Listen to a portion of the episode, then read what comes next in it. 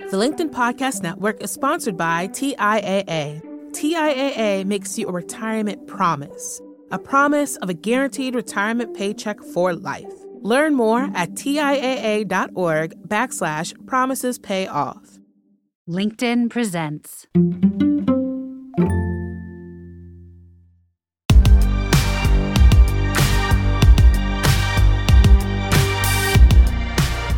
Hello and welcome to the Big Technology Podcast, a show for cool headed, nuanced conversations of the tech world and beyond. And we are coming to you this week from Davos in collaboration with the Web3 Foundation and Unfinished. Our guest today is Vivian Schiller.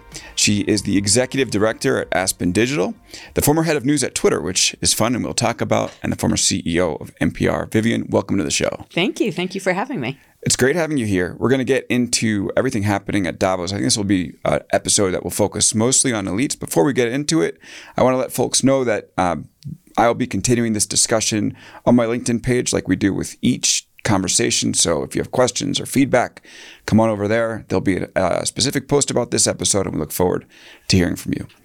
So Vivian, this is interesting. It's our first time in Davos. Um, right now, the meeting of the World Economic Forum is going on. It's an annual meeting of really the world's elites, business leaders, corporate leaders. Um, we had never seen it before. It's a great time to discuss our impressions of it. I'll start. It kind of gives me the willies to be here. um, it, it, feels like those in power um, are finding ways to continue to stay in power. And that's what this meeting is all about. At least it looks that's what it looks like from the outside. Neither of us, I think, have been led into the main discussion. What do you think? Well, yeah, that's the thing is, you know, uh, people have asked me or, you know, uh, my, my colleagues at home going, how's Davos? What is it like? I'm, and my answer is, I actually have no idea. I mean, I've been here for a few days now, but it's hard to really put my finger on what the experience is. Partly because, like you said, I am I am not one of the anointed. I don't have the fancy white badge that gets me into the Congress uh, Center where the where the WEF meetings are happening. So, um, you know, we are amongst the scrum, um, walking up and down the promenade, where uh, which is f- more like a trade show um, you know, that, that has taken over this mountain town road than anything else. So I don't, I mean, is that the Davos experience? I don't know. I've never been here before. Um, that said, um, it's been fun to run into a lot of old friends. I've um, to, and to meet new ones. So it's been interesting in that sense, but it it's a little weird. Yeah, and the forum has come under fire, at least in the past few years, for something that they called the Great Reset um, which is this agenda that they've put forward, basically saying that they want to take advantage of the opportunity that COVID gives them in order to reset and um, and some of the, the, things that they talk about. I mean, here I have some of it from their agenda here. Um, so they say to achieve a better outcome, the world must act jointly and swiftly to revamp all aspects of our societies and economies, from education to social contracts and working conditions. And they also say the future of, they're, they're trying to influence the future of state, global relations, the directions of national economies, the priorities of societies, the nature of business models, and the management of a global commons. Now, the, the World Economic Forum has come out and said this message wasn't received well.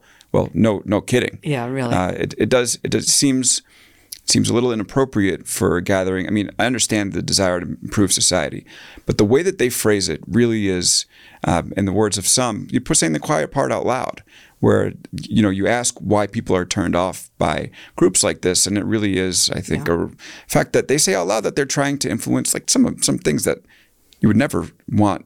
You know, groups like this try to to influence social contracts, societies, and economies. I mean, what right. what? And it's influential people here that are trying to do right. it. Yeah. Well, I, I mean, there's two big problems, um, two two categories of problems. One my God, the elitism is just, you know, and I say this as, you know, you and I are arguably, or many would look, look at us as the elite. I'm looking at this group going, wow, really?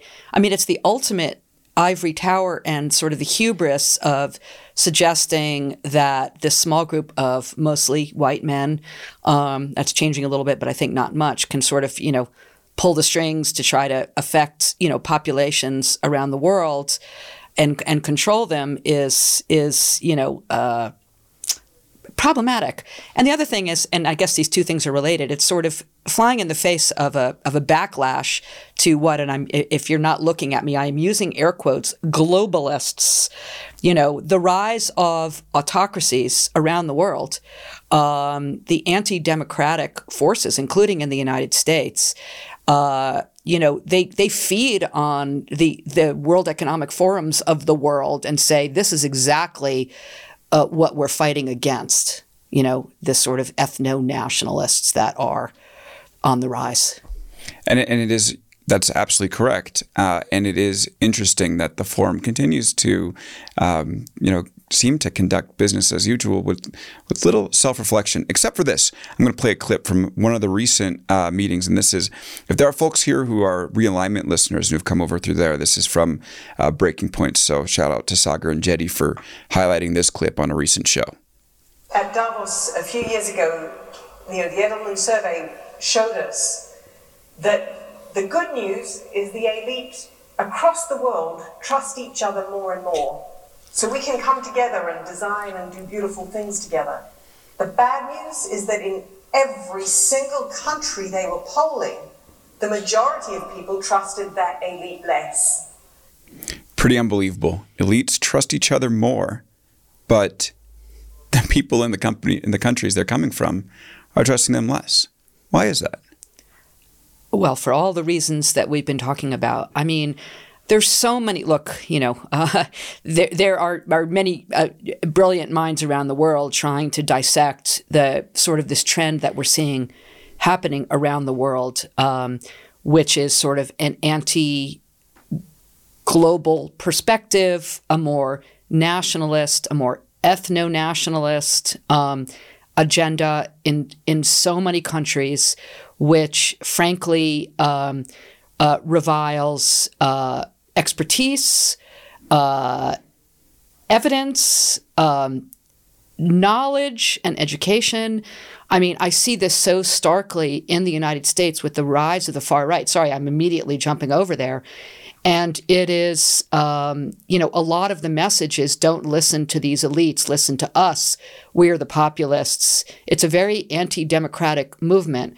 Um, you know, the, the, the elites, I guess, are are not helping the matter by um, sort of staying above the fray in in many cases. But um, it's really sort of scary what's what's happening. Yeah, in so many places. Yeah, and, and so you hinted at it, but I'm curious what you think it, it fuels.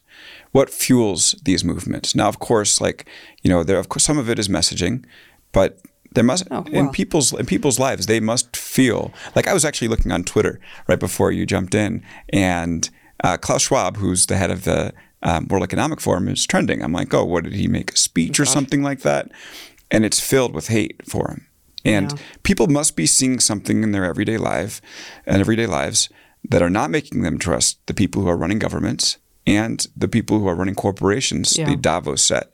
What do you think that is? What's well, going on there? There's a lot of things that are happening simultaneously um, economic inequality, um, a global pandemic. Uh, the uh, climate change, um, the as I as I mentioned, sort of the rise of, of of of populism, and a lot of it being fueled by very effective propaganda. I will call it propaganda um, coming from many corners and fueled in large part by many social media platforms.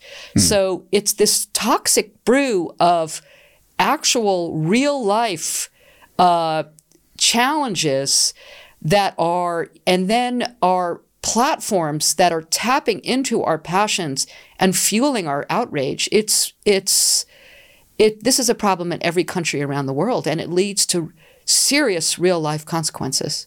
So, is the answer then that you know these elites really need to clean oh, up, clean up the yeah. stuff that gives fuel to to some of the anti-elite.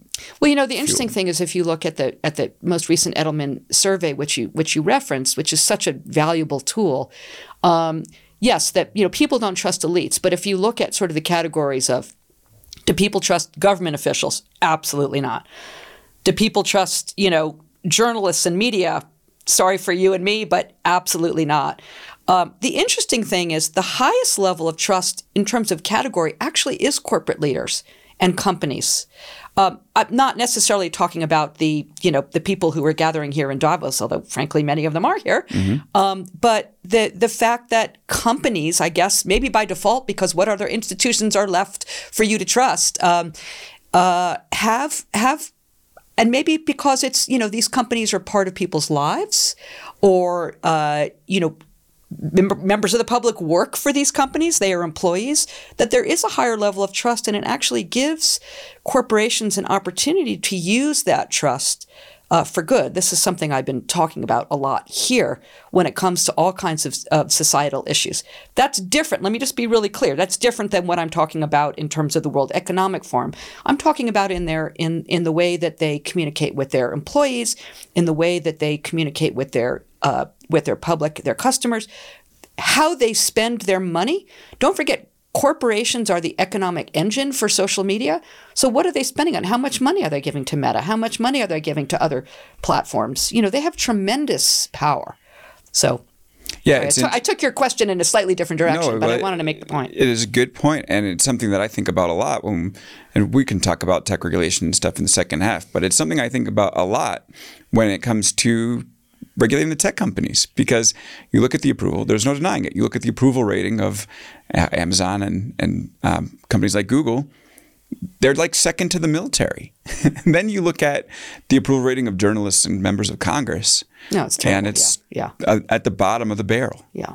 It's really unbelievable.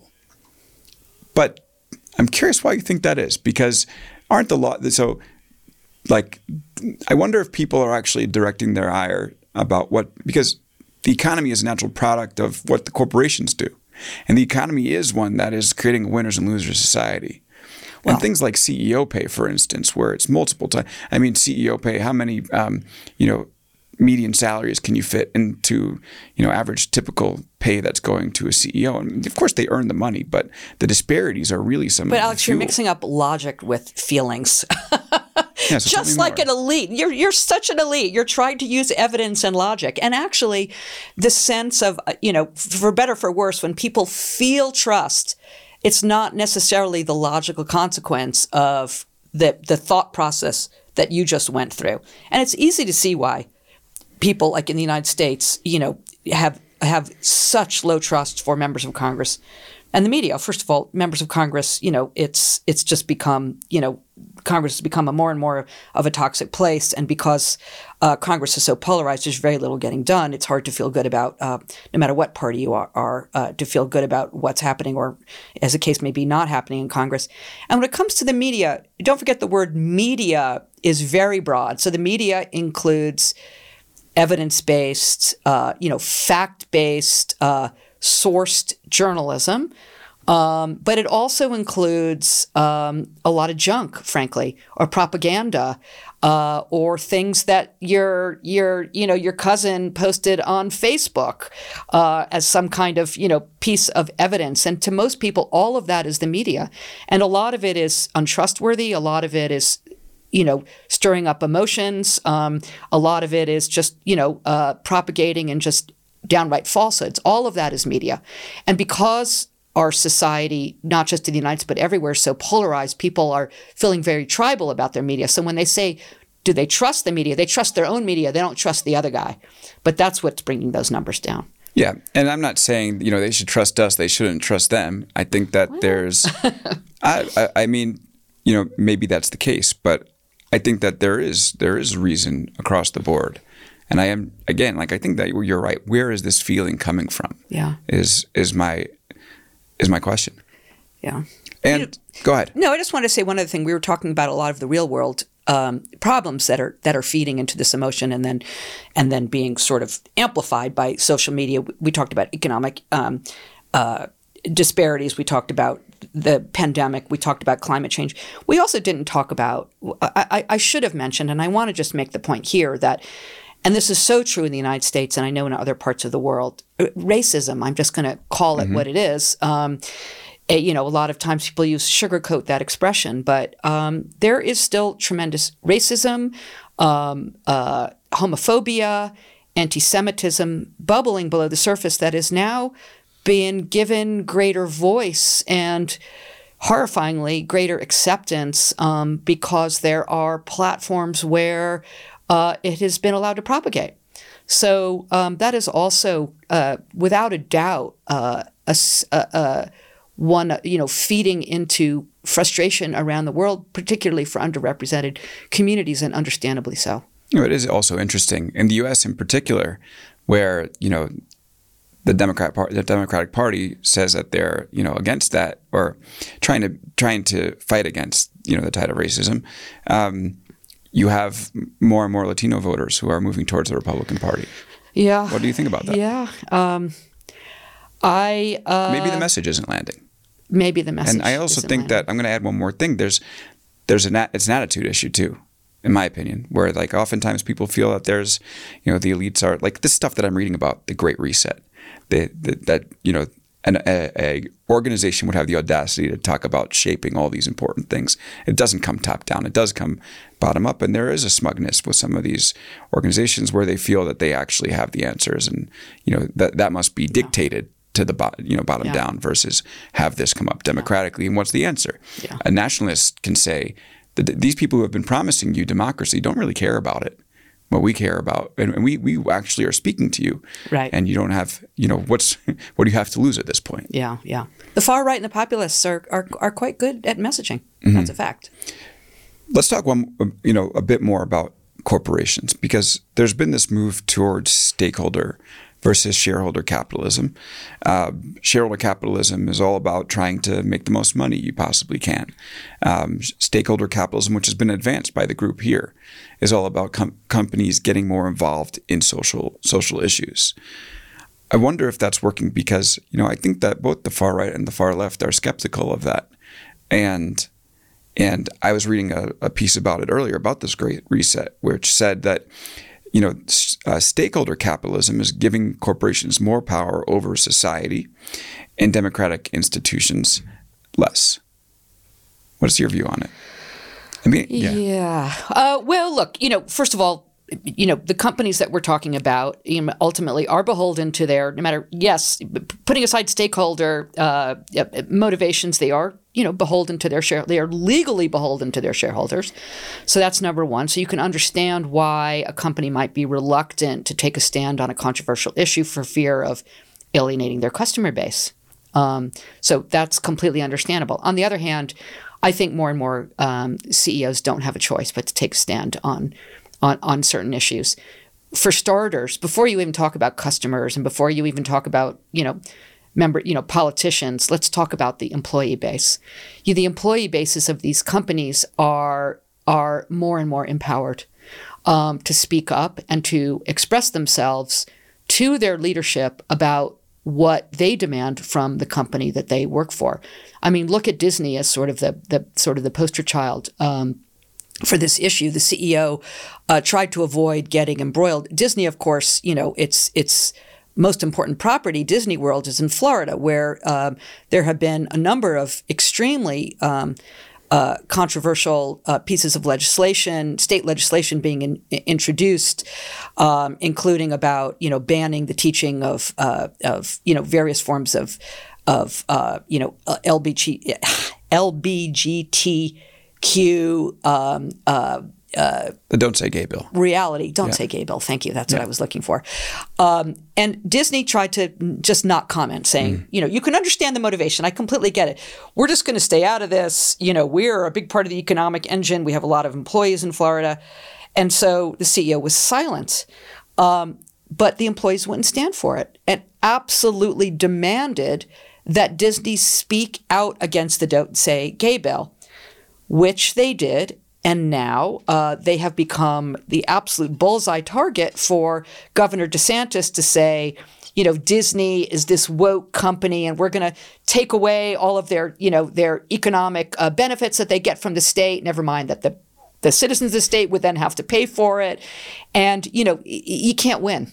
But but you also can't stay on the sidelines. Yeah, and it's so crazy, I think, for a Republican governor to now talk about corporations need to bend to government will or the government oh. will enforce its power. And it goes against any conservative value. The hypocrisy Yeah. is just sort of It's- stunning and yeah, mm-hmm. and, and shameless. Yeah, I, I think that you know, I've given it a lot of crap at this point in the podcast, but I do think that this idea of stakeholder capitalism is important. We have had um, a long period of time where companies would just do the ruthless thing because that's what they felt that they had to do based off of what our society wanted, and that we there's this there was this crazy belief that if you were to do the most the thing to maximize shareholder value, then society gets better directly as a result. Yeah. Where clearly that's just not the case. And I, you know, maybe you can call me Pollyanna, but I, I, I do see a lot of companies that actually are rising to the moment.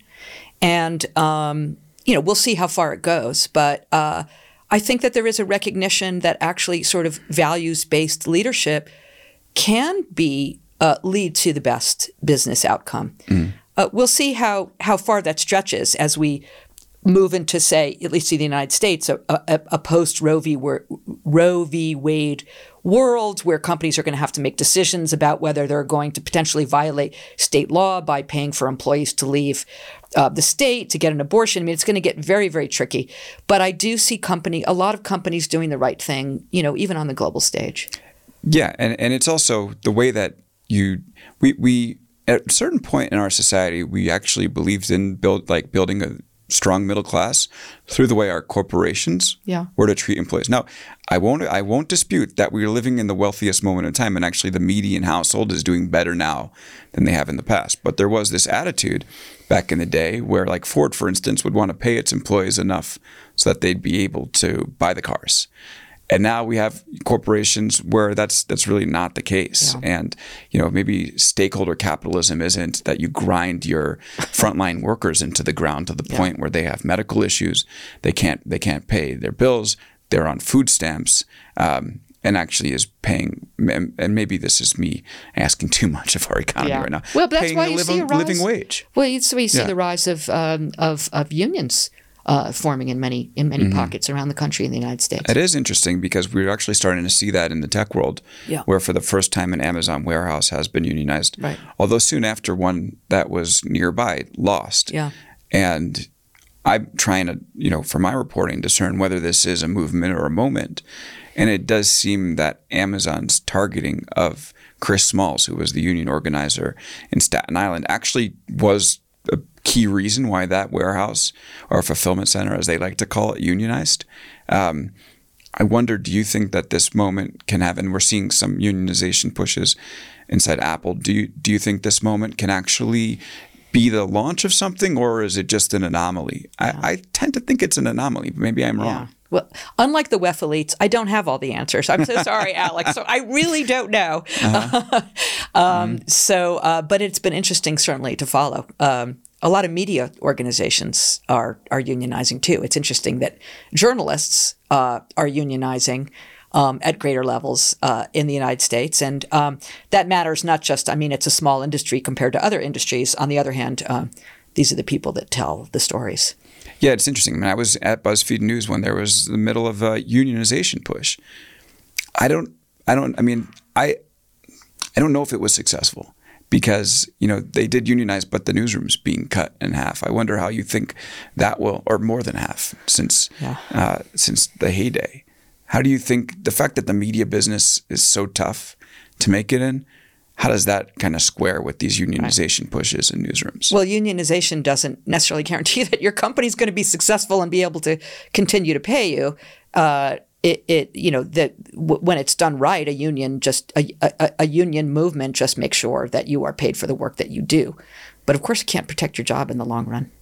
And a lot of these, you know, the BuzzFeeds of the world, that sort of middle strata of, of kind of early startups, a lot of them are. This is a whole other podcast uh, that we'll do another time, but you know, are really are failing now. It's sad. Yes. Vivian Schiller is here. She is the executive director at Aspen Digital, former head of news at Twitter. Why don't we talk about Twitter and other big tech companies on the other side of this break? The LinkedIn Podcast Network is sponsored by TIAA. In the last 100 years, we've seen financial markets swing, new currencies come and go, decades of savings lost in days, all showing that a retirement plan without a guarantee, quite simply, isn't enough. So, more than a retirement plan, TIAA makes you a retirement promise. A promise of a guaranteed retirement paycheck for life. A promise that pays off. Learn more at TIAA.org backslash promises pay off. From the minds of visionaries to the desks of disruptors, I'm Lars Schmidt, host of the Redefining Work podcast. Join me each week as we explore the new world of work through the lens of those shaping it CEOs, HR leaders, investors, and more. Be a part of the conversation that changes everything. Subscribe to Redefining Work today.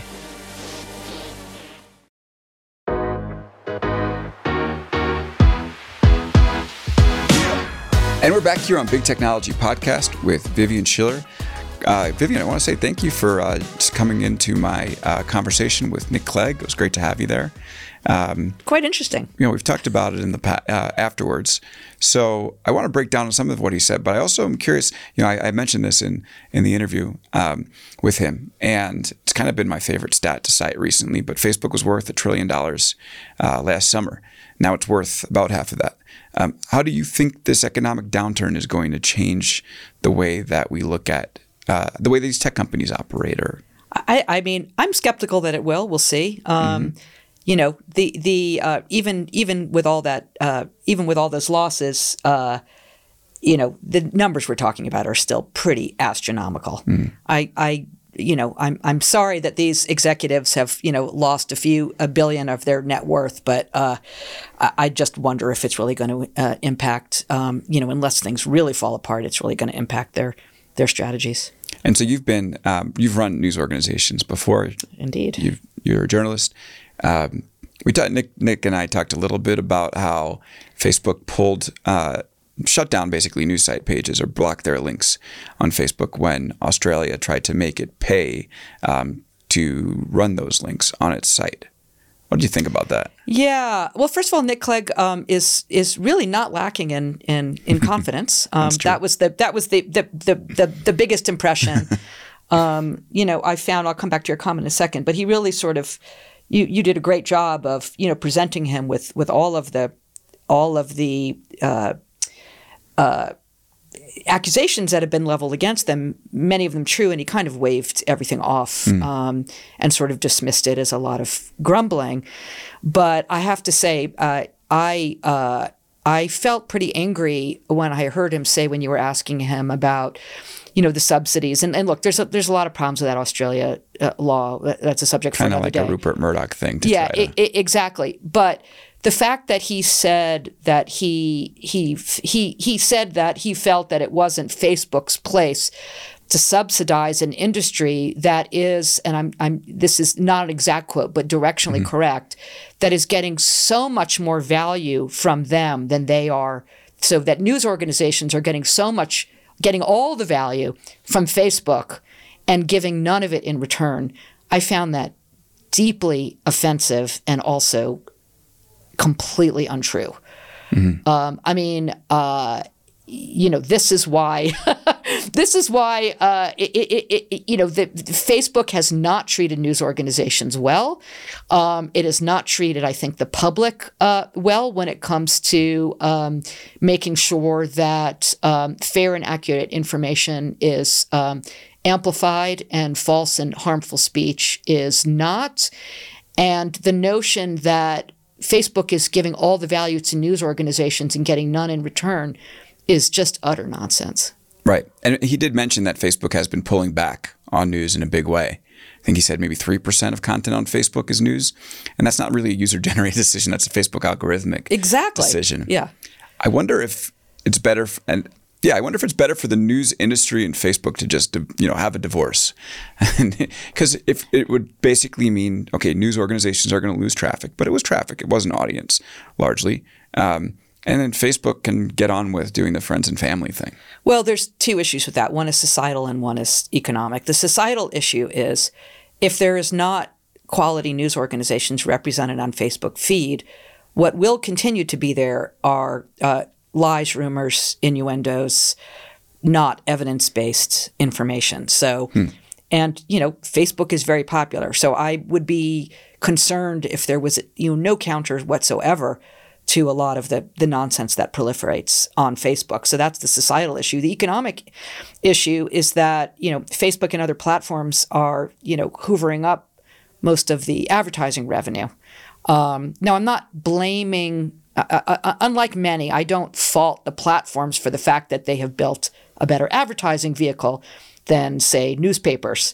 Um, but uh, the consequences for uh, for news organizations to be absent from that from that dialogue, uh, you know, it doesn't. It's going to just exacerbate the uh, the economic problems of news institutions.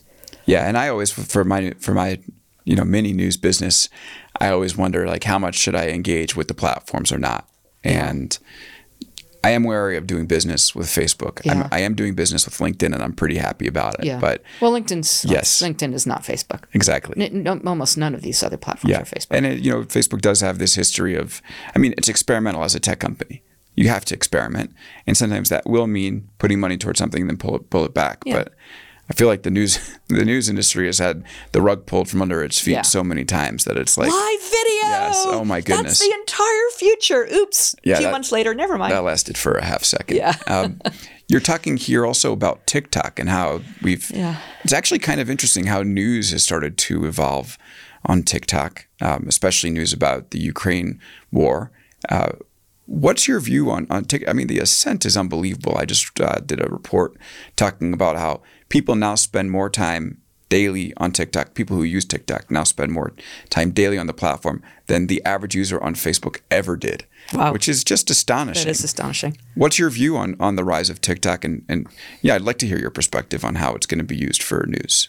Well, they they built a pretty compelling product. So you know, Yeah. Do you use it? power to them. Yeah, yeah. I I'm- use it. I use it. I delete it. I use it. I'm so addicted to it when I I, use it, I and then. I'm like, I can't do this. I have to actually do some Netflix instead. Yeah, yeah, That's yeah. my. I'm a lurker, though. I'm a lurker. Mm-hmm. I have. I Oh, I don't do the dances. Yeah, yeah. I, wa- I Oh, watch the videos. Maybe Yeah. another life. no, no. Of course, I, I, I'm a lurker, and I and I too really like it. One, you know, what I, I would like to say, well, it's necessary for me to be well versed in TikTok because of my job. But the fact is, I find it very entertaining. It's really fun, um, and yeah, it is valuable for news. And we've seen a lot of, you know, even for, you know, we've seen a lot of really interesting, creative, user generated. Um, uh, quality news and information on TikTok. You know, the famous um, uh, uh, TikToker who starts off with a uh, makeup tutorial and then sort of uh, to try to, you know, turn away everybody other than the women that, that this TikToker is trying to reach, and then talking about the plight of the Uyghurs. You know, that kind of thing is is is really really compelling. Um, uh, that said, uh, you know what we're in fact um, eh, the panel that I'm moderating here in, in Davos is going to um, in a little while is going to get into this. We're going to talk about um, how in Russia TikTok has actually been you know, and, and you can, and, and, and depending on who you talk to, either inadvertently or uh, on purpose, uh, aiding and abetting the Russian propaganda efforts inside Russia. And you have to wonder if a company that is controlled by Beijing, what those motivations are. So it, this is not, do not forget the Chinese ownership. Um, that is a really, really important part of the of the TikTok story that hasn't fully played out yet. Yeah, I think their cultural power is fascinating. Yeah. We've seen it in the US where, um, from reports that I've read, they actually um, had made some mistakes early on, taken down some content uh, in, in the aftermath of George Floyd's death, and then kind of turned up the volume on Black Lives Matter. Uh, which uh, ended up sending lots of Gen Z kids out into the streets during those protests. There's also the famous example of, I don't think this was TikTok manipulating the algorithm, but how TikTokers saw that Donald Trump was holding a rally Oh, yeah, this is a and. Um, had this meme where they began uh, en masse buying tickets leading the Trump campaign to think that there was going to be Yeah. a massive turnout, and turns out that no one showed up, and it was extremely embarrassing for the campaign, which had overflow capacity set up Right, right, right. for TikTokers that that never planned to show up. It is great cultural power, and I I do wonder, like you do, about what happens when China, which is the government, has shown uh, uh, not only a willingness but an enthusiasm to go and tinker with content and tinker with algorithms. Well, these are if that private ever spills companies. out. Yeah, these are private companies. They control the algorithms. They are protected by the First Amendment to and by Section 230 to moderate their content as they as they see fit. So you know, buyer beware. How do we know? How would we know if they would it just take a whistleblower if they put their their thumb on the scale? You, well, well, that's you know one of the things that we've been advocating uh, at, at, at the Aspen Institute as part of our Commission on Information Disorder is uh, greater transparency uh, from the platforms to researchers and academics who can actually, uh, the more information they have, anonymized content. We're not talking about giving personal information to academics and researchers and journalists, but be able to track how stories move and to be able to track what's you know been al- algorithmically amplified and what hasn't and why across all of the platforms. This is vitally, vitally important. So that's one of our strong recommendations for that very reason. You think they'll ever follow through with that? Uh, there's some actually some some some movements around um, transparency. It's not as controversial as other you know other suggested you know uh, changes to laws like you know around Section 230, for example. I'm going to now connect this discussion to a little bit of what we talked about earlier. Uh, I'm going to go back again to what Saagar Enjeti was talking about with the WEF. Um, he says uh, billionaires are good at one thing. It's the reason why they, you know, made so much money, but it makes them think they're qualified to do anything. That brings us now to our next platform, um, which is Twitter and Elon Musk's pursuit of the company. Now it's vacillating back and forth. You know, is he going to buy it? Is he not? As the more that Tesla stock goes down, the less likely I think it is to happen. But I want to ask you this: so you worked there as a head of news. Twitter was always telling us as reporters that people sort of underappreciated the cultural value and it wasn't reflected in the share price. Is it ironic that Elon Musk, who fully did appreciate the cultural value to the point that he wanted to go and use it, um, is the one who actually saw that argument through and made an offer to buy the company, which they accepted. Yeah. First of all, uh, anybody that tells you they understand what's going on in the mind of Elon Musk is selling I you a don't think Elon goods. even knows No, I don't know, and on. I have no idea. All I can, you know, I can barely follow the bouncing ball. So, you know, I don't know what his motivation is. I mean, it strikes me just from where, where I'm sitting um, that you know. Twitter is his favorite toy, and he's a rich guy, so he wants to buy the toy company. Um, that's always the way it's felt to me. Um, it, Really? Because he does. I mean, he he it does fit a pattern though, because he does start these companies with his views, ways that he can improve the world. For SpaceX trying to, you know, get human civilization on more than one planet, or Tesla trying to move us to electronic vehicles. Twitter, I could see the ideological. I, I, uh, I think it's a little bit different. First of all, he started those companies, um, and his motivations around Twitter are suspect. Um, I don't, you know, he says he wants to, yeah, he claims he wants to improve the world. But first of all, in all of his public pronouncements about Twitter, what he has demonstrated is ignorance about the way Twitter operates around content moderation, around what, uh, you know, he, he throws out the term free speech. Well, who everybody's for free speech, of course. No, you know, that's motherhood and apple pie. But when you get when you dig a little bit deeper, he he's just he's he's all over the place. He doesn't seem to have a vision for what it is he wants to fix at Twitter. He doesn't seem to have a vision for how Twitter works. He doesn't seem to have understand how Twitter makes money or doesn't make money. Um, and now he seems to be getting cold feet about the deal altogether. Um, one thing that seems apparent too is that he, you know, he seems to be getting a lot of adulation for, you know, things that he said about Twitter from the far right, and now it feels like he's playing more and more to them. So that's that's a little disturbing. What do you think happens? I don't know. I I, I think he wants out of that deal. Oh no, it seems like he Yeah. wants out of the deal, but I kind of love that the Twitter board. You know, we can com- we you know I have my own complaints about how the Twitter board has handled a lot of things, but uh, I do like right now that they're playing hardball with them, saying, "What do you mean pause? This there's no such thing as a pause. This deal is on. You need to fulfill your end of the bargain. So we'll see what happens." It does feel strange to me. I mean, the, the employees we we talked about this last week actually when I was on CNBC, but the employees cheered the fact that the the board and the company leadership is holding steadfast. Yeah, yeah. However, I mean, maybe they'll get a payout, but however, it's likely that there's going to be mass layoffs if he comes in and I, I honestly, I Yeah. think Twitter's in trouble either way. Right. If he Well, comes now in, it's- yeah. whew, if he if he walks away, that share price is going to fall through the, the floor. Yeah. I mean, Parag will remain the CEO, and I think he's done a terrible job. Yeah. He hasn't shown any Well, he's vision. fired all his no executives. reassurance. He's fired. He's either fired or they've left. Yeah. He does, he tells us he wants to go in a different direction with the company, but we don't know which one it is. Well, this is a sad thing Yeah. about Twitter. It's always had such leadership problems. You know, from from the from the very beginning. Just read Nick Yeah. Bilton's book. I you know I was so naive. I Nick Bilton, who was my old colleague when we were both at the New York Times together, wrote a book called Hatching Twitter about all of the drama and the leadership issues in the early days of Twitter. And I remember when I was getting ready to join, this was in mm. 2013. The book came out, and I thought, oh, lucky me! I'm joining the organization, the company after they've sorted out all of these issues. It's all behind them. Well, Nope. you know, you know, as the narrator would say, she would find out that the issues were not resolved.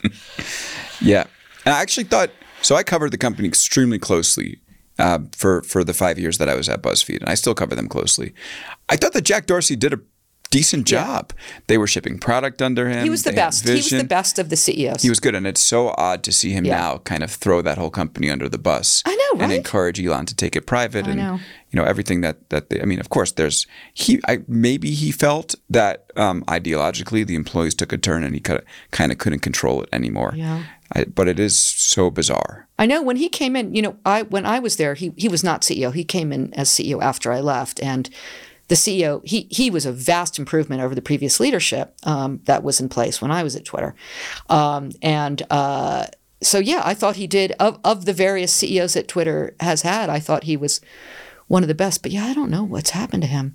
It's odd. And the business actually, he left the business in a good direction. Yeah, exactly. Up 37% the revenue Yeah. 2021 over 2020. We'll see what happens in 2022. It's going to be a mess. Yeah. Uh, Joe Biden's tech agenda. We heard a lot about the government getting involved in technology under Trump. Um, I don't think I've heard a single thing uh, from the Biden administration about wanting to do anything um, when it comes to tech, except for maybe the um, the disinformation governance board. And Biden had been pretty outspoken about like wanting to break up Facebook. I mean, he has bigger problems right now.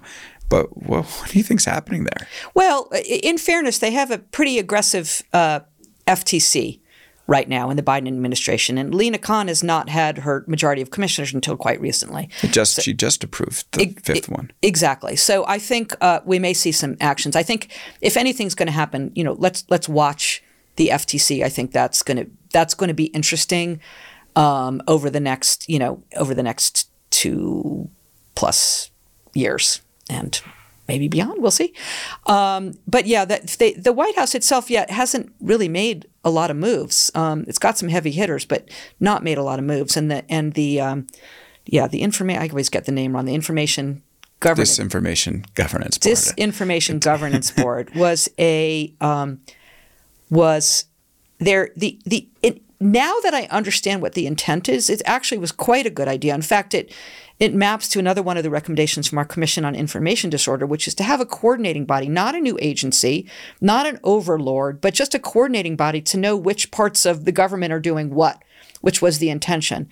But they really messed up the rollout. Hmm. First of all, Disinformation Governance Board, you know, I'm not the first to say sounds downright Orwellian. It does. It sounds like I, I mean know. it's a terrible name. Yeah.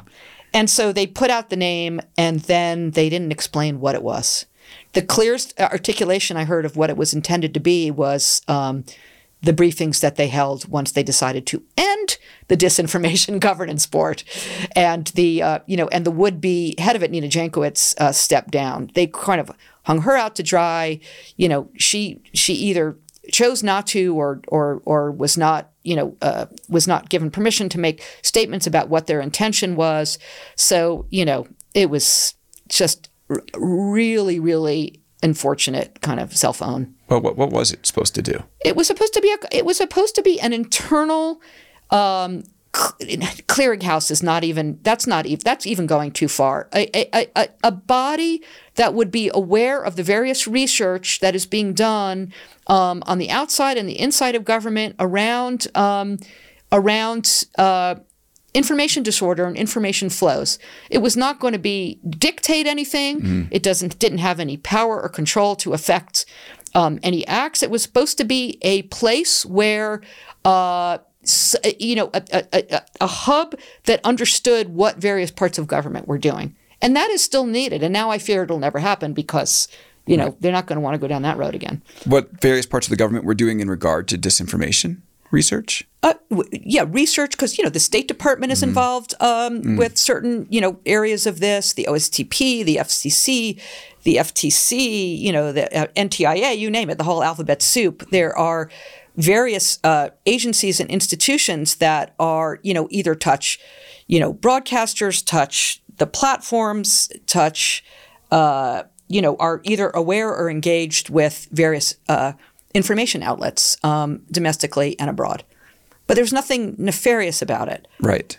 And this is something that every government has done. It's you know it's the government. You I mean it's their it's the federal government, and to be aware of what commercial entities are doing and how information is tracking and how that might or may or may not cause harm to citizens is one of the responsibilities of federal government. Yeah, it's interesting because we do have the First Amendment, and so Yeah. of course there's no the government can't force stuff to be Of taken course down. not. Oh my gosh! And I, but I have not. Look, I'm not here to defend. I'm not part of the government. Yeah. I'm not here to be their spokesperson or defend them. But I have heard not one inkling of a suggestion that this was about government ov- oversight over speech or what anybody is saying, or even what the platforms are allowed to do or not do, um, in terms of their First Amendment rights to regulating speech.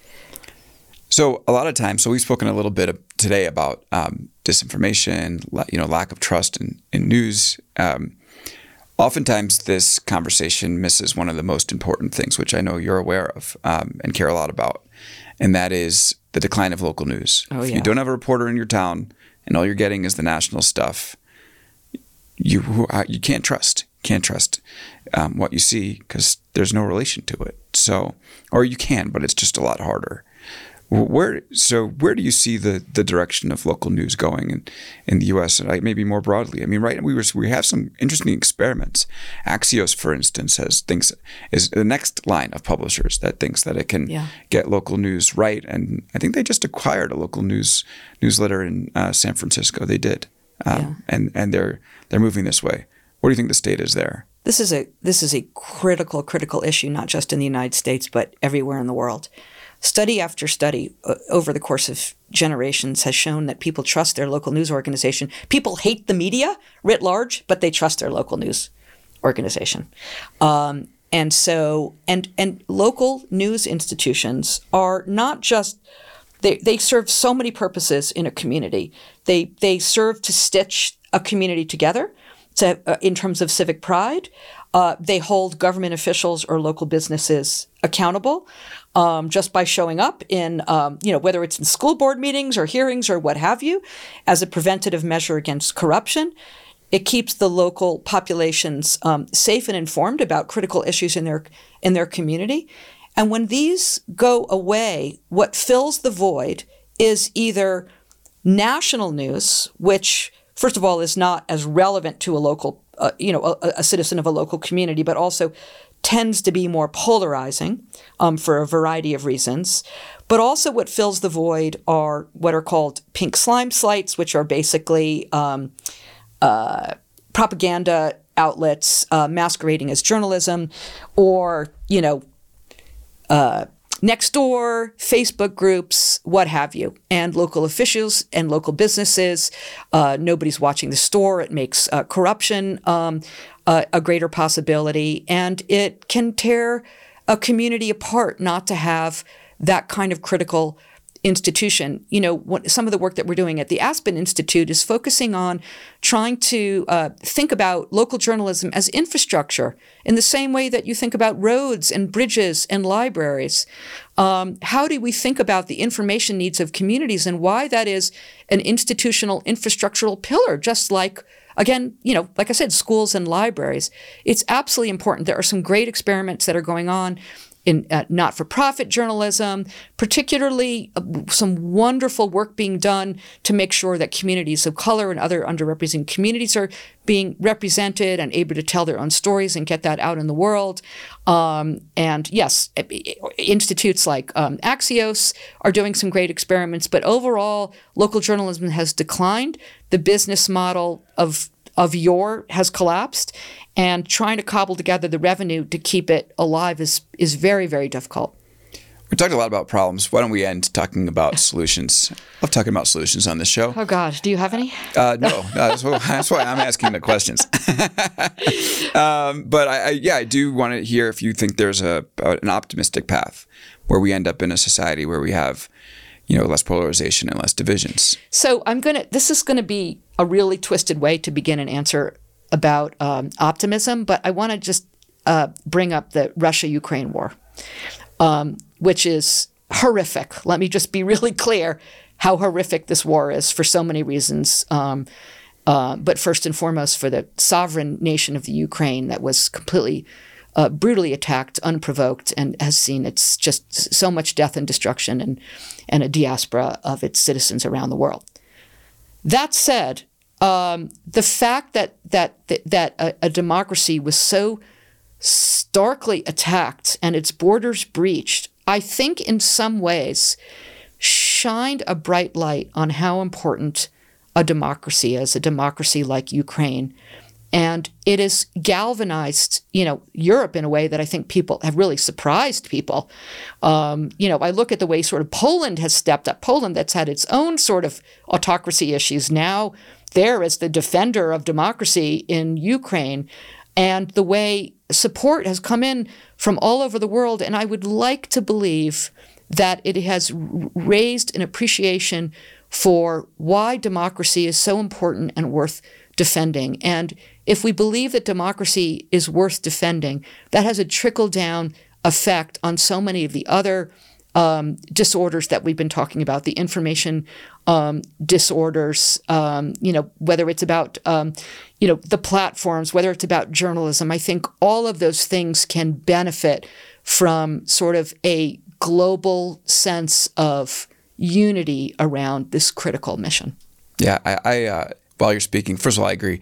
I think that um, it reminded me of Antonio Garcia Martinez was on the podcast a couple weeks ago, and he said that like in his very red neighborhood, there's now um, Ukraine flags yeah. hanging outside. And there's this meme of people making fun of, you know, I support the current thing, which has like a person, you know, surrounded by like LGBT flags and Ukraine flags and saying, you know, these people are, there's no core to them and they're just for the latest social issue.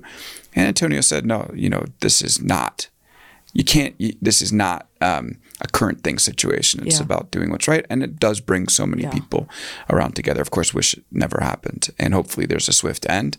Um, but it is so. a war do, is clarifying event. Exactly, and it's bringing some real clarification. Exactly. Vivian Schiller, thank you so much for joining. Thank you. It's been fun. Great having you on. All right, everybody. Well, um, we have this. This was a good tease because coming up on Monday we have another conversation with Nick Thompson, who is the CEO of the Atlantic. We're talking all about trust in the media. So if you enjoyed this one, please stay tuned for that one. Um, thank you, Simon Hipkins from Key Pictures, for uh, doing doing the recording and the audio. We have again discussion going to happen about this episode on LinkedIn, so please check it out. We're also posting the videos on YouTube, my page Alex Kantrowitz. So go check those out as well. Um, that will do it for us. It's been a heck of a week packing the feed with three episodes this week, two coming your way next week, and then we'll go back to our regularly scheduled cadence. And if you've been following along, we really appreciate it. If it's your first time at Big Technology Podcast, I invite you to subscribe. Um, and if you're a long-time listener, we would love a rating. Um, rating goes a long way. So if you're willing to do that on Apple Podcasts or Spotify, that would be amazing. Until next time, take care.